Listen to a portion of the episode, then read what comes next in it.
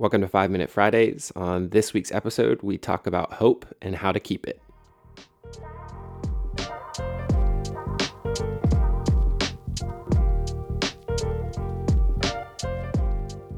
Welcome to 5 Minute Fridays. I'm Blake Barber, and this is a podcast where I, a current doctoral student at the University of Memphis studying education policy, talk about an education related topic for five minutes. Earlier this week, a news story was released about a teacher who taught her students from a hospital bed. When interviewed for what was to be, I suppose, an inspiring piece, she said, I wanted them to make sure it was going to be consistent and that I was going to be there for them. She said, I did it for the kids. I didn't want to leave them with any gaps so that we could pick up where we left off when I got back. I really want to highlight this story and specifically the phrases, I did it for the kids and I didn't want to leave them with any gaps.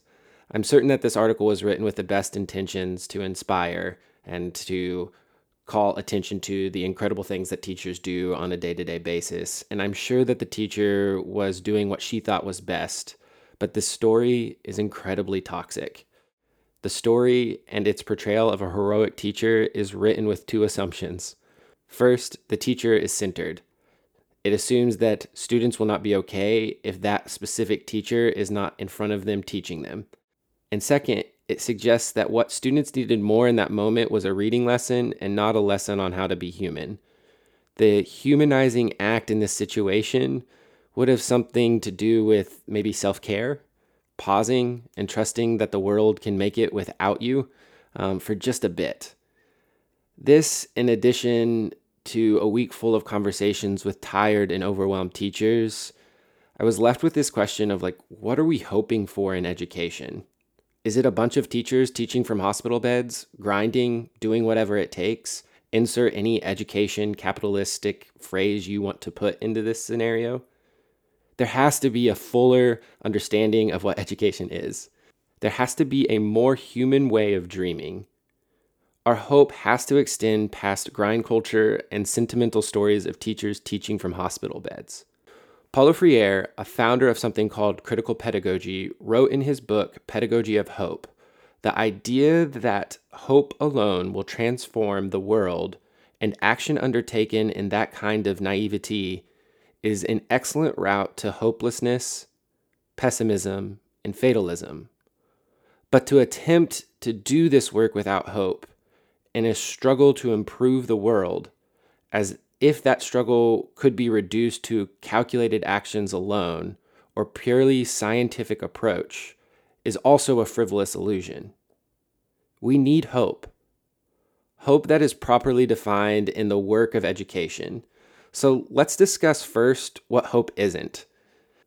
In the article, A Note to Educators Hope Required When Growing Roses in the Concrete, the author writes there are three enemies to authentic hope. The first enemy is this idea of hokey or superficial hope. There's then this idea of mythical hope, and then hope deferred. Superficial hope believes that things are going to get better without opposition or intentional actions. Mythical hope is the creation of a false narrative that all things are equal right now. It looks at President Barack Obama and says, look, we have a black president, and then suggests that the world is great and equal. And then hope deferred is a hope that identifies inequity, but is waiting for some sort of collective utopia to happen before changes in equality can happen.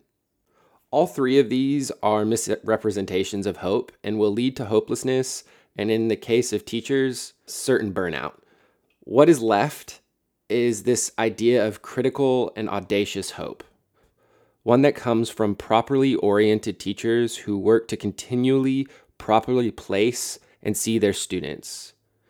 Duncan Andrade writes Teachers who critically hope engage their work by tempering the reality of their students with the acknowledgement that there are always cracks in the concrete. And in that concrete, roses can grow.